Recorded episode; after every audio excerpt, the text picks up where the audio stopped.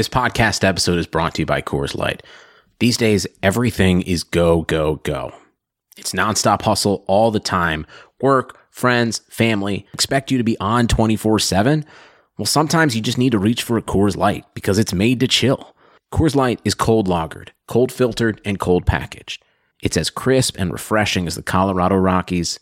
It is literally made to chill. Coors Light is the one I choose when I need to unwind. So when you want to hit reset, reach for the beer that's made to chill. Get Coors Light in the new look delivered straight to your door with Drizzly or Instacart. Celebrate responsibly. Coors Brewing Company, Golden, Colorado.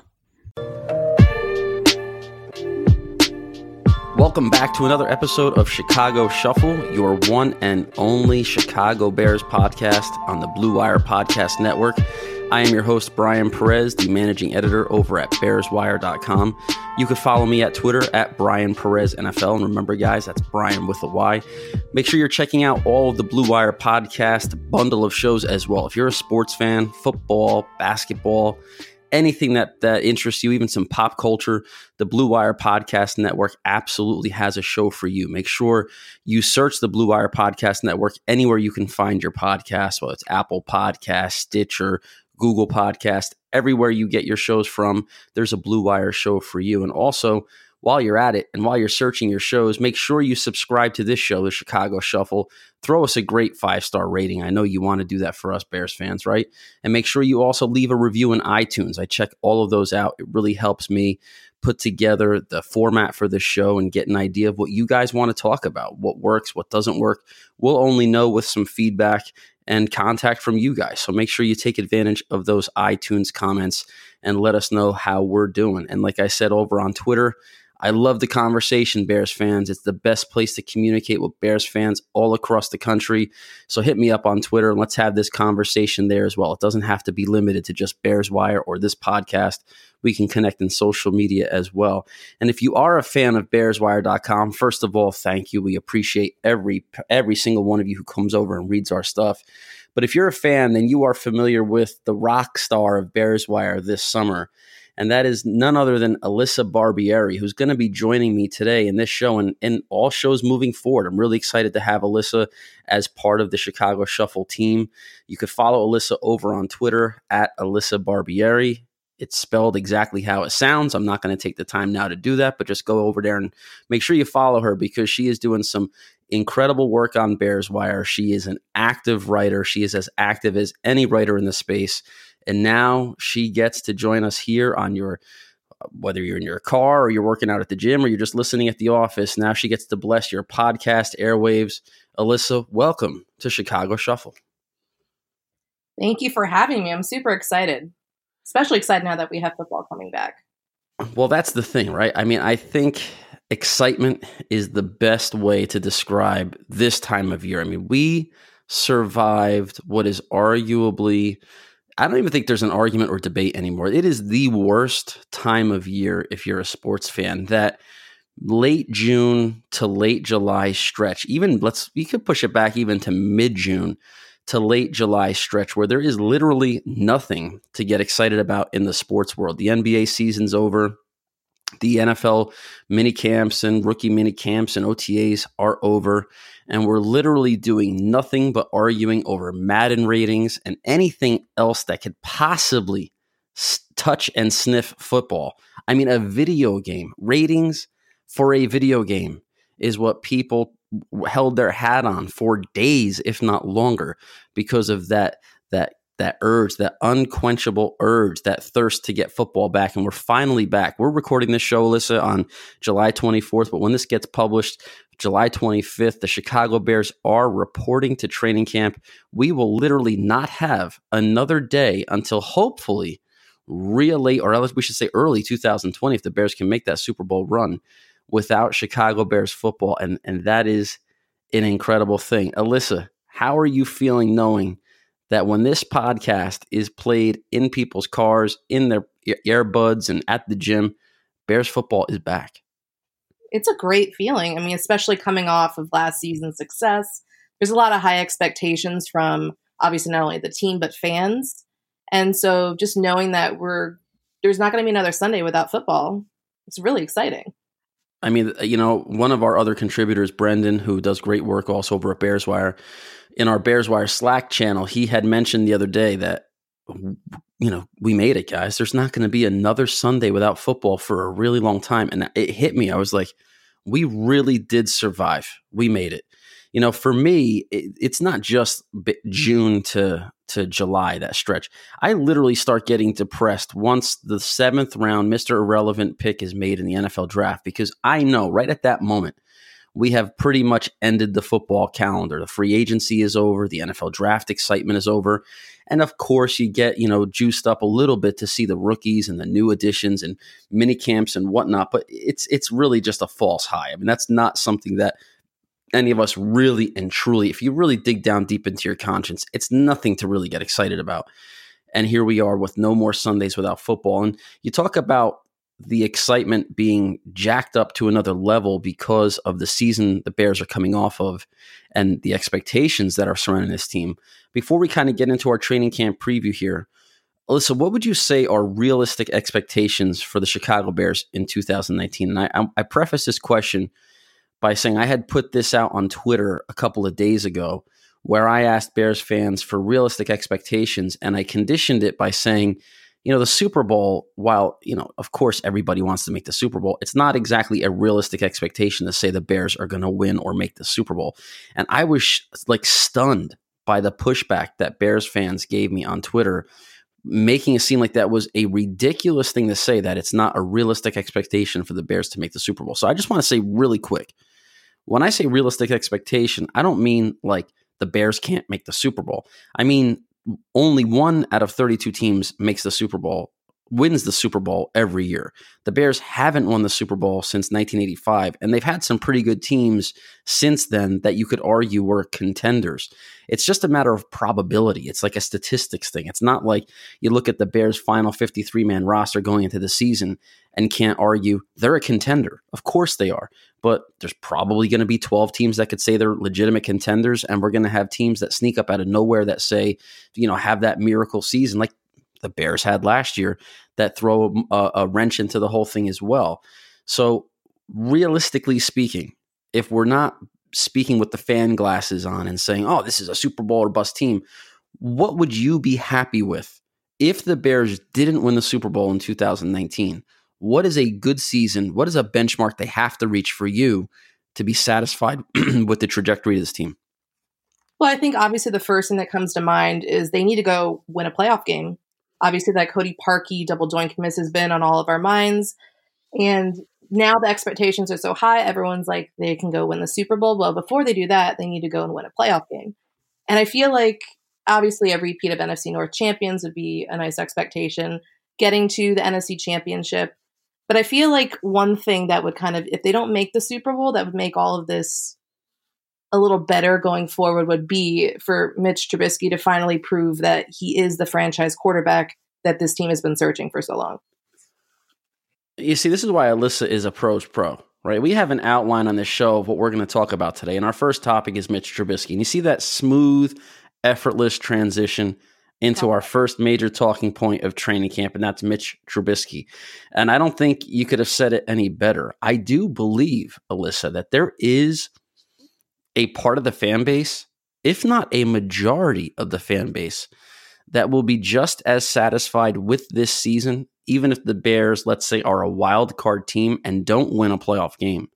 They will be fine with that if Mitch Trubisky is a 4,500 yard, 35 touchdown passer and looks like he has entered that elite territory of the top five, four or five, maybe six quarterbacks in the NFL because with that type of development and growth, you now have a chance every single year with a guy like that under center. So even if the team regresses a little bit from a wins and losses standpoint and maybe doesn't take that step in terms of winning a playoff game, if Mitch Trubisky takes that massive leap forward, but the rest of the team around him just didn't match his development, for lack of a better term, I think that is a good season for a bunch of Bears fans. But what is realistic for Mitch Trubisky? What do you think he's going to put together in 2019 with considering the fact that he has year two now in Matt Nagy's offense, year two with Allen Robinson and Taylor Gabriel and Anthony Miller and Trey Burton?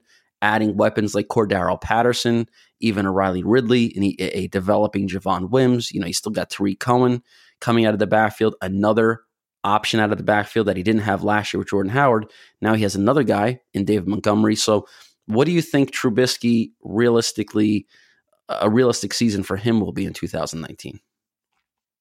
I kind of think back on the last two seasons, how there's kind of been like an excuse for, you know, why isn't he getting there? You know, the first year it was, you know, having John Fox and Dowell Loggains there and that inept offense. Year two, he was unlearning what John Fox had instilled in him, learning a new offense, building that chemistry with these receivers. And now in year three, there's really no excuse why he shouldn't be expected to go out there and make that leap and to have like that 35 touchdown season.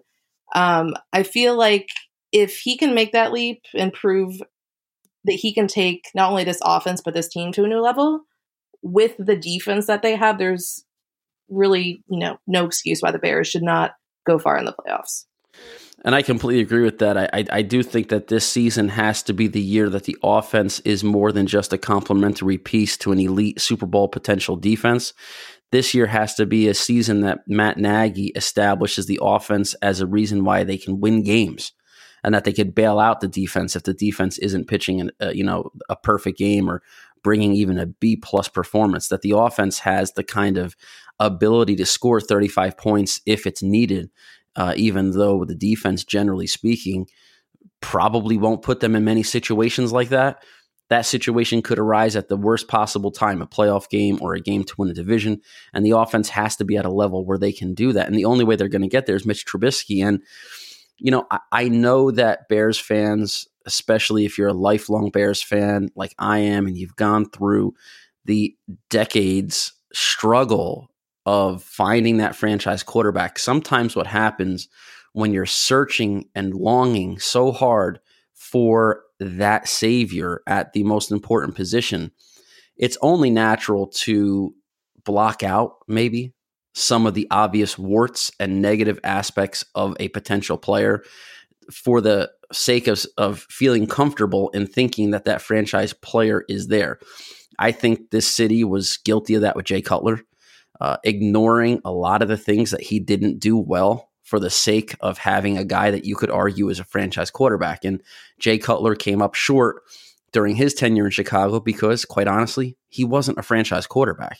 He was an above average starter he played like an above average starter, and the Bears had results like they had with a quarterback who's an above average starter. And Mitch Trubisky, if we're all being honest in his assessment, this is the make or break year. And I don't mean make or break from a career standpoint, but I mean a make or break from who is he standpoint.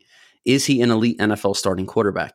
We should know by the end of the season. If we still are asking that question, is Mitch Trubisky elite? The answer is he's not because we know Pat Mahomes is elite.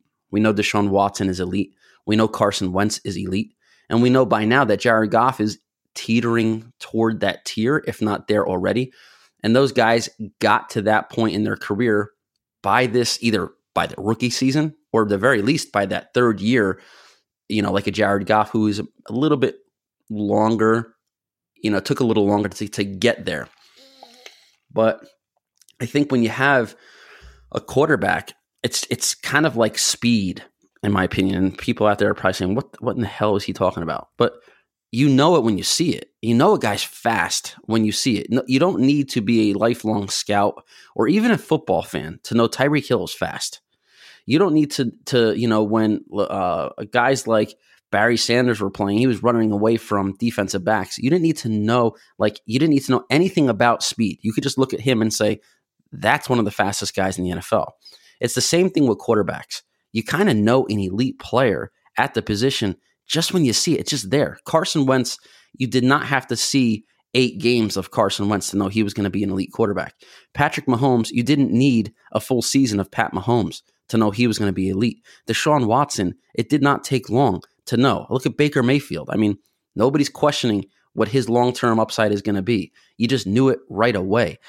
That's the only thing that makes me a little nervous Mitch Trubisky, Alyssa, is that he hasn't been that you see it right away guy, right? You see traits and you see a leader and you see a guy that players want to rally around. you see a really good athlete, and you see a guy who can make wow throws from time to time, but he hasn't necessarily strung together all of it and shown us yet that he's there. Now, you look at all those other guys I just talked about, none of them entered the league with a guy like John Fox, right? So you give him a pass. And we saw really Trubisky's rookie year was last year, in my opinion, under Matt Nagy. And if you look at that as his rookie season, you got a lot of reasons to be optimistic that he is going to be an elite guy. So I think this year we're either going to see it from him or we're not. Do you think that's a reasonable take, or do you think a quarterback just inherently needs more time to settle into what his long term outlook will be? I think that's a reasonable take. I mean, obviously, with Trubisky coming in, he had the least experience of those guys that you named, like Mahomes and Watson. So I feel like this his third year, like you were saying last year, was like his rookie year. And I feel like the second season in Matt Nagy's offense, like you said, this is going to be the make or break year. Is he the franchise quarterback for Chicago or is he not? And I feel like, you know, you can, like you said, you saw it with Mahomes, you saw it with Watson right away. We've seen like flashes of it with Trubisky, but we haven't really seen him be consistent. We can't say for sure. It's like we kind of don't know what kind of quarterback he's going to be. And I feel like this season is going to give us the answer to that. You're right, and and the thing that's the most frustrating with Trubisky at times was was his accuracy or ball placement last season, and it's not necessarily a fatal flaw because when he was a draft prospect coming out of North Carolina, the thing that he was touted for was his accuracy, uh, and it is a little surprising that now he's going into year three, and that's arguably the biggest question in his game. But Ryan Pace talked about it in the offseason uh, you know, accuracy is is kind of a product of a lot of things. It's chemistry with the receivers. It's the knowledge of the offense and acting more on instinct and reaction versus thinking too long and taking the extra even even third of a second to to let the ball go. I mean that that impacts uh, you know ball placement from from just on a real deep dive level where the average fan is going to look at it and say, "Man, he's he's he's missing all over the place." And he was at times. There's no excusing the fact that he missed Anthony Miller on more than a handful of times last season. Uh, but, you know, look, a full season with Miller, knowing how he breaks his routes now, knowing his actual game tempo and speed, knowing where Miller likes to have the ball, you know, the the the the radius or window that that Miller wants the ball thrown to, you know, we have to see it this year. I mean, I am I give guys a very long leash, especially when they're wearing the Bears uniform and three years as a quarterback in the system, half a season as a rookie starting, a full season last year. This is the year. We got to see it, or we, we cannot give the guy any more excuses, especially with a defense that's ready to win a Super Bowl right now. Trubisky's best friend in 2019 and one of the biggest storylines in training camp, and one of the guys I'm the most excited to watch play is rookie running back David Montgomery, the third round pick from Iowa State. He was my RB1 in this year's draft class. I had him graded above Josh Jacobs. I had him with a first round grade. I thought he was the only running back in this draft class that had a rare, I shouldn't say rare, that's the wrong word, an elite trait. And when you're looking at these, you know, in any draft year, when you study the draft closely, like I've done for, for many years now, what tends to separate guys when they get to the next level is do they have that one trait that can carry them through a career. And at running back, it's either quick feet, it's vision, it's you know uh, being able to break arm tackles and just you know have that drive to pick up the extra yard, turn a three yard run into a four yard run. And David Montgomery this year, in my opinion, had an elite trait or has an elite trait, and that's contact balance. And I wrote about that and I talked about it on Twitter all the pre draft process.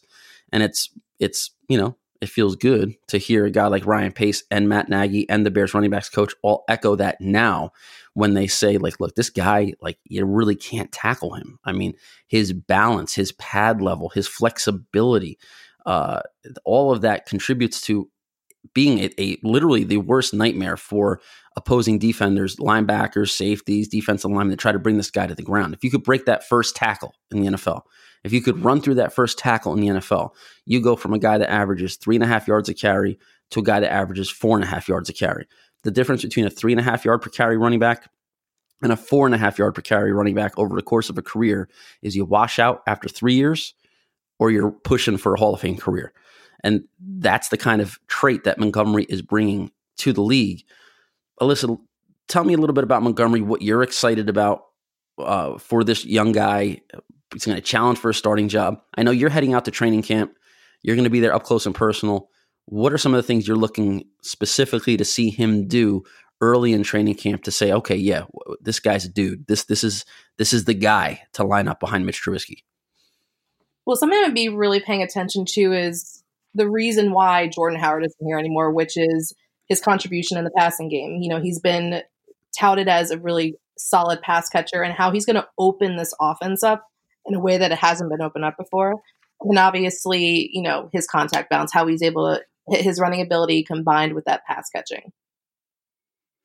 And that's a great point too, because you hear that when when uh, after the rookie mini camp and and the other mini camps that followed, um, one of the things as my computer just goes dark here, one of the things that um, some of the beat writers that were on the ground there were saying was that you know Montgomery, you just saw it. Like there's guys that flash from time to time, even in t-shirt and shorts and just a helmet on, that you could just tell they're moving at a different pace. They have something a little, a little different kind of swagger to their game.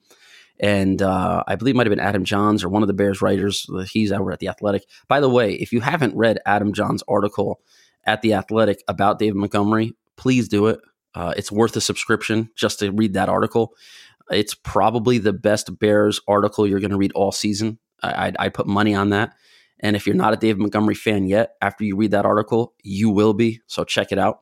Um, he mentioned how Montgomery, you could just see this dude is bringing something so much different to the running game.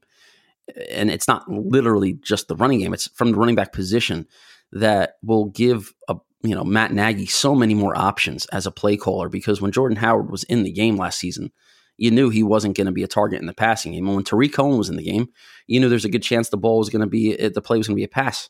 So now with David Montgomery and even Tarik Cohen in the game at the same time, you're not going to know Matt Nagy's going to be able to really unleash his bag of tricks and uh, and do some damage. And Montgomery and and Trubisky, obviously, they're going to be two of the headliners, but we also have a, a, cluster of receivers who it's it's crazy to think that just a couple years ago Kendall Wright was this team's leading receiver, and now we have a bunch of cool dudes at the receiving corps. Some of them aren't going to make this team, but before we get into that, we got to talk about another cool option. You like this transition, Alyssa? You know, it's summertime. I think. And summertime is pool time we all know you got to cool off in the summer, right? I mean, you need that pool. That pool option is it's an elite, an elite amenity. My wife and I right now we're talking about maybe putting a pool in our backyard. Man, those things are expensive, but I want to tell you a little bit about a sponsor of ours called Sutro. All pool owners know the hardest thing about owning a pool is keeping the water safe. Testing your pool water is easy, but figuring out what to put into it can be a real pain. Sutro has solved the problem. Sutro's free pool chemical calculator takes the hassle out of treating your pool. Our simple text based interface allows you to test, text, and then treat your pool. Go to mysutro.com backslash bluewire to sign up for Sutro's free pool calculator. If you own a pool or you have friends or family who do, tell them about Sutro. It's the simple, safe, and convenient way to keep your pool water safe. Take the guesswork Take the guesswork out of pool work with Sutro. Sign up for free at mysutro.com backslash blue wire. And if we could take the guesswork out of this receiving corps, Ryan Pace would be thrilled because this receiving corps is going to be the toughest position group to make cuts in. So I'm going to let you lead off, Alyssa. Who's in? Who's out? I mean, where do we even start with this group? I, I can't remember the last time the Bears receivers group was this deep. I feel like I wasn't born at that point. Um, obviously, you have those locks. You have Robinson, Gabriel, Miller, and Patterson.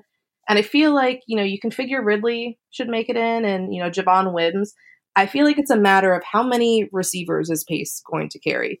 Is it going to be the six or seven? Because he said he wasn't, they weren't going to necessarily just like cap it at six. If that's the best, if that's the best player available, that you know they're not going to just say okay we're only carrying six so if they do carry seven i definitely feel like it's going to be between one of the halls i would like to say obviously emmanuel hall has you know there's been a lot of praise come you know since he came out of the draft Obviously, he missed a majority of the offseason after having sports hernia surgery, which that might actually hurt his chances.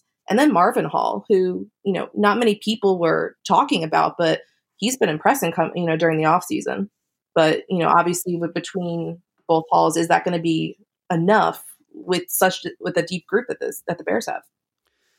And this is where the numbers game comes in. This is the, one of the toughest parts about being a general manager is trying to put that best 53 together with an eye toward depth as well. You don't want to have eight receivers on a final roster and sacrifice maybe, you know, a a swing interior offensive lineman or that backup safety or cornerback who can who might be better on special teams. I mean, it's really going to come down to which of these guys can contribute on special teams more than just as a return man, because the return man, you know, there's options with Tarik Cohen and some of the other guys on the roster to play that role. You have to be a guy that can play all four special teams uh, phases of the special teams game. And I mean, we just go down the list here. Allen Robinson, check. Taylor Gabriel, check. Anthony Miller, check. Riley Ridley, check. Cordarrelle Patterson, check. That's five. I think Javon Wims is an absolute check. Now you're at six. If they're going to keep seven, I, I, go to Emmanuel Hall as the undrafted rookie free agent. Emmanuel Hall fell out of the draft because there were some concerns about his his character, his personality, whatnot. He has been banged up in college, but man, if this guy, if you just go by the tape, this is a steal. This is a third round talent who the Bears got off the street, essentially. He's going to be, in my opinion, if he's healthy, he could be that preseason darling, that preseason star who works his way onto the active roster. I don't think he's the kind of player, if he has a good preseason, that the Bears will be able to stash on the practice squad like they were able to do last year with Ryan Nall, the running back, who was basically the, the best player on offense during the preseason. They were able to save him on the practice squad because the nature of the position, the depth at that position, teams weren't necessarily looking to add that 53rd guy as a running back. But receiver's a little bit of a different breed of cat here. And I think Emmanuel Hall is not going to be a guy that you can stash. So is a Marvin Hall, Tanner Gentry. You know, I know he's a preseason darling as well. Those look like the odd man out, the odd men out at this point.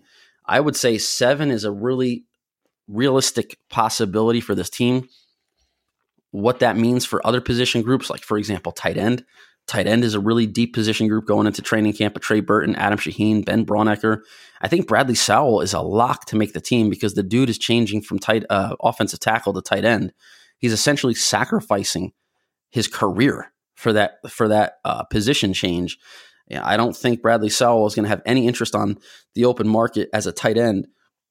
You know, after playing his whole career offensive tackle, so I think they're and Adam Jahns makes this point on his podcast that there, there's got to be some kind of handshake deal there. Matt Nagy and Bradley Sowell that look make the position change and, and, you got a roster spot. And here's the other thing, and not to go off on a tangent here on tight ends, but I don't think Bradley Sowell is switching the tight end to legitimately play tight end. And this is something I wrote about a while back on Bears Wire, and it's something that I feel like you know the the the mainstream media is missing a little bit. Bradley Sowell is an offensive tackle by trade. He just happens to be an offensive tackle who has really good hands. And we saw that last year on some trick plays where he lined up as that extra offensive lineman or receiver eligible, and he he scored some touchdowns, and he was pretty. It was a great great storyline last year. Imagine now Bradley Sowell, a guy who can line up as your extra offensive lineman on the two yard line. Let's say he lines up at the end of the line of scrimmage. He's a tight end now. He doesn't have to report as an eligible receiver. He's naturally a tight end. But he could just be in the game to block, to be that big bodied extra offensive lineman, clear running lane for David Montgomery on the three yard line and, you know, let the guy score a touchdown. But he could also now be an eligible receiver without having to alert the defense that he's now an eligible receiver, basically not calling any attention to himself. Again, we talked about David Montgomery and what he's going to be able to do for Matt Nagy as a play caller. Imagine Bradley Sowell, who is essentially an offensive lineman who Matt Nagy can call as a receiver anytime he wants now. I think that's why the position change was actually made. Not because Bradley Sowell is going to be a traditional tight end, but because the Bears have plans for a lot more of these trickeration type plays without having to kind of tip their hat or show their cards before they actually call the play. So I think we're going to see possibly an extra tight end kept beyond the traditional numbers. But keep in mind, Bears fans, Sowell can be your swing tackle as well. I know he lost a bunch of weight and he probably won't fit that prototype to be an offensive tackle this year, but he is a tackle by trade. He, you don't just forget how to play that position. So you're kind of keeping two guys in one right there.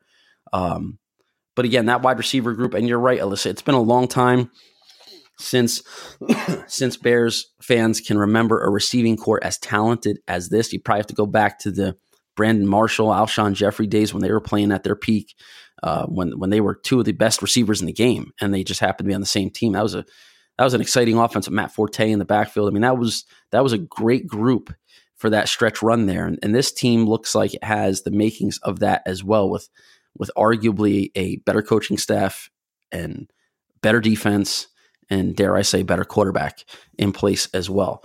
Um, speaking of that defense, that's the next talking point here for for our little training camp preview. And the defense, you know, there's no mystery here. We know the Bears have an elite defense. They proved it last year. Khalil Mack was obviously the missing link who turned that team from a, you know, a middle of the road 500 club to a 12 and 4 NFC North champion and that, that's the, that's what a Hall of Fame player does to a team especially a Hall of Fame player at one of the most important positions in the game he can't do it alone Alyssa he can't do it alone again in 2019 and it's not that he did it mm-hmm. alone last year. I mean Akiem Hicks was fantastic. Roquan Smith showed you know all pro upside. Kyle Fuller led the league in interceptions. Eddie Jackson superstar safety. But Leonard Floyd is the elephant in the room. And it's not because he's overweight. He's the elephant in the room because the dude is not producing. Like the number nine overall pick is supposed to as a pass rusher. Is this the final year of Leonard Floyd in Chicago? Alyssa, what does he have to do to take this defense from an elite defense to arguably one of the best this franchise has ever fielded? Well, I feel like he he needs to show that he can take advantage of having Khalil Mack lining up opposite of him. And obviously his sack his sack numbers have been low. He obviously needs to prove that he can produce. And I know he's been limited with injuries, including the hand last season. And again, there's there's no excuse. This the Bears showed a lot of faith in picking up that fifth year option. And the fact that Ryan Pace said that the one player that has stood out this offseason that's not a rookie was Leonard Fo- was Leonard Floyd. I think that's quite encouraging, especially now. You know, he is learning a new defensive scheme. Um, but also like working with Ted Monachino, I feel like, and having Khalil Mack lining up on the opposite side is really going to help him. I want to be encouraged, Alyssa. I really, really want to be encouraged. But I feel like when you have a player that you're concerned about their state of mind, for lack of a better term, you will go out of your way to praise that guy. I mean, we've been down this road with Kevin White. I, I remember Kevin White was that guy who was impressing. Kevin White was that guy. The light finally turned on. Kevin White was that guy. The breakout year is coming, right? And Ryan Pace would mention Kevin White.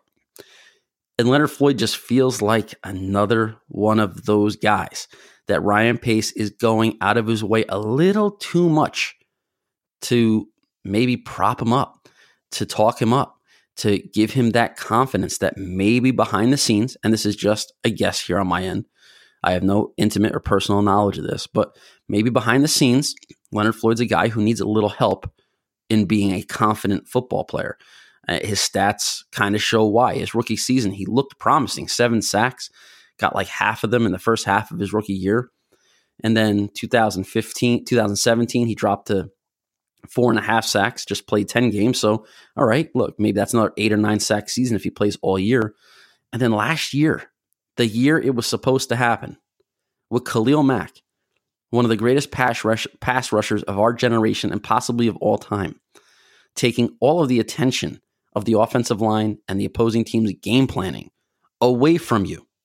And you end up with four sacks, a career low, 16 games played. I mean, you could have one arm tied behind your back with Khalil Mack on the other end, on the other side of the defensive line. If you're an elite pass rusher, you could succeed with one arm tied behind your back. I, I don't care what anybody tells me. Leonard Floyd last year, major red flag. Now, look, Leonard Floyd is a player who could be developing into a really solid all around outside linebacker, good against the run, good in coverage, produces from time to time as a pass rusher. but that's just it's just not good enough. It's especially not good enough in this window that the Bears have to kind of challenge for NFL supremacy. You know, look at what the Broncos have, for example, Von Miller and Bradley Chubb. I mean, that's what you want. You want two edge rushers who could push the double digit sack number. I mean, Khalil Mack, if everything comes together for him, full off season with the Bears, full training camp with the Bears, he could end up being a 20 sack guy this year. I mean, that and that's a rarefied air. That's territory that you rarely see ha- you know, a pass rusher hit, but he's the kind of guy that can do it, especially in this city with this defense that he's playing with. If he's projected to be that good, that elite, Leonard Floyd needs at least nine or 10 sacks. Otherwise, the guy's a bust. I'm sorry, he's a bust. And the Bears may have taken picked up his fifth year option, but they could rescind that at any point, barring injury to Leonard Floyd. They could rescind that, and I have a feeling that could be the path we go down if Leonard Floyd by midseason isn't consistently getting pressure on the quarterback. You're going to see them open up an opportunity for one of these younger guys on the roster to get a chance to to play that role. But you know, it's not just about Leonard Floyd and um, Khalil Mack. I mean, the secondary, Eddie Jackson. Do, do you think Alyssa Eddie Jackson is is you know we everybody knows he's an All Pro. Everyone knows he's one of the best in the league right now. But do you think that this is the season that Eddie Jackson goes from a top three or four safety to the elite number one guy in the league? I feel like it, it really has the potential to. And uh, I, I inter- interviewed him a couple weeks ago, and he was saying that he hasn't even peaked yet which considering what he's been able to do in these last two seasons, that's that's you know pretty encouraging. I feel like you know if this defense, you know, pairing him with Ha Ha Clinton-Dix, I feel like like switching over to Dix, I feel like that could end up being a potential upgrade over Adrian Amos, and I feel like having him and Jackson together, I feel like that could be really special. Uh, just be careful because if Packers fans hear that comment, you will be enemy number one on Twitter because the easiest way to rile up the Packer fan base is to suggest that Adrian Amos is somehow a similar or equal to player than uh, of as Ha Ha Clinton-Dix, and I agree with you completely. I mean, Adrian Amos is is a very good safety, and there's no disrespecting his game at all. He's he's just not a difference maker.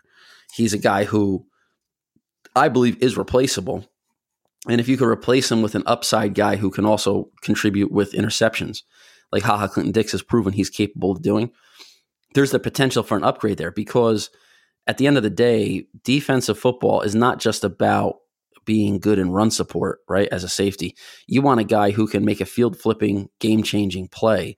That's why Eddie Jackson is so good, is because he's got great ball skills. He can he can just you know demolish an opposing team's passing game in just one or two plays over the course of a game. I mean, he doesn't have to be a player who makes an impact on second and seven and you know they run the ball and pick up three yards and it's eddie jackson making the tackle putting the opposing offense in a third down situation which is kind of what adrian amos did throughout his career in chicago i'll sacrifice that part of a player's game for the guy who when it's second and nine in the third quarter in a close game closes on a ball, makes a pick, and gives the balls the, ball back to the Bears offense. That's what Ha Ha Clinton-Dix can do better than Adrian Amos did. And like you said, that upgrade, um, that upgrade is definitely potentially there. And while we're talking about upgrades, Alyssa, here comes another seamless transition. Let's talk about upgrading your sleep. I want to talk about eight sleep. Look at the world's tech leaders and high growth startup CEOs, and I bet you wonder how in the world they have that kind of inexhaustible energy to do what they do. The answer is going to surprise you. The latest trend with top tech leaders is sleep optimization. While most Americans are not getting the sleep they need, tech founders and CEOs are optimizing their sleep to perform at a peak level every day. The first step, the Pod by 8 Sleep, the ultimate sleep machine. The pod is the first and only high tech bed designed to help you achieve peak mind and body performance. Are you looking to sleep deeper? I, I know I am. I mean, look, when you when you work in football like we do, Alyssa, hours of sleep can be lost in the blink of an eye when you're grinding at night putting articles out. So the pod dynamically adjusts the temperature on each side of the bed so you're comfortable all night. Do you want to know about your sleep intel? The pod tracks your biometrics while you sleep with no need for wearable technology. It's like analytics for your sleep. This is incredible. Do you want to sleep better? Enjoy personalized programs and coaching designed by experts guiding you towards true sleep fitness. You got a coaching staff here. Because the better you sleep, the better you everything. Try the pod for 100 nights, and if you don't love it, they'll refund your purchase and arrange a free pickup. Only at 8sleep.com slash bluewire. They already sold out of their first two batches, so they're going fast. For limited time, get 150 bucks off your purchase when you go to 8sleep.com slash bluewire. E-I-G-H-T sleep.com slash bluewire. And for all of us to sleep better at night, especially in the Bears universe, Alyssa, we have to talk about the kicker. Um, we have to. This is what keeps you up at night. This is what keeps me up at night. This is what has given us nightmares this whole off season, And unbelievably, this is what will probably be the number one storyline of training camp is the Bears kicker situation. So I hate talking about this. I hate writing about this. It just makes me sick. So we're going to keep this pretty simple. Is the Bears kicker on the roster right now, Alyssa? Are we are we going to see Eddie Piñeiro or Elliott Fry as the opening day kicker Thursday night against the Green Bay Packers in front of a national audience celebrating the 100th season of Bears and NFL football? Is it Fry and or Piñeiro who's going to be the guy potentially lining up for the game winner against Aaron Rodgers and the hated Green Bay Packers? The answer is I don't know. And I feel like that's a big concern, especially with as talented of a team as they have. So here's the Obvious- thing, right. Alyssa. So here's so here's the thing, Alyssa. I'm not letting you off the hook that easily. we need a yes or a no. Is oh. the Bears kicker? If you have if you're in Vegas today, and I don't know is not a bet you can make. Are you betting on these two guys or are you taking the field that somebody else is going to end up being the Bears opening day kicker in week one?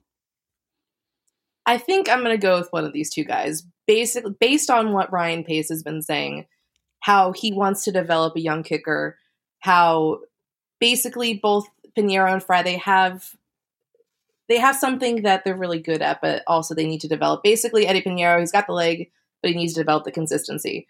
Fry, he has the consistency, but needs to develop the leg strength. So basically, you put these two guys together, kicker problem solved, but it's not going to be that easy. But I think that ultimately Pace will go with one of these guys.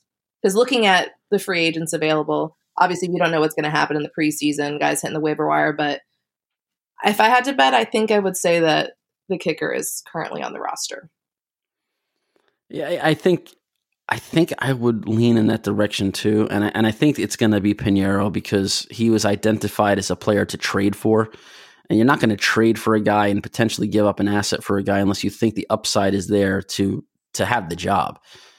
But still, I mean, this is scary, right? This is scary because the team is that good. The Bears are that good, and the NFL is such a a a tightly contested league right now that games are going to be won and lost as they are every year.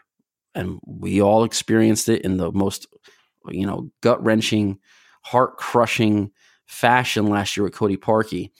Games are going to be won and lost on the right or left leg of a starting kicker. And eh, to think that one of these two guys who have no big game experience, no real experience, period, kicking in the NFL is going to be that guy for a potential Super Bowl contender.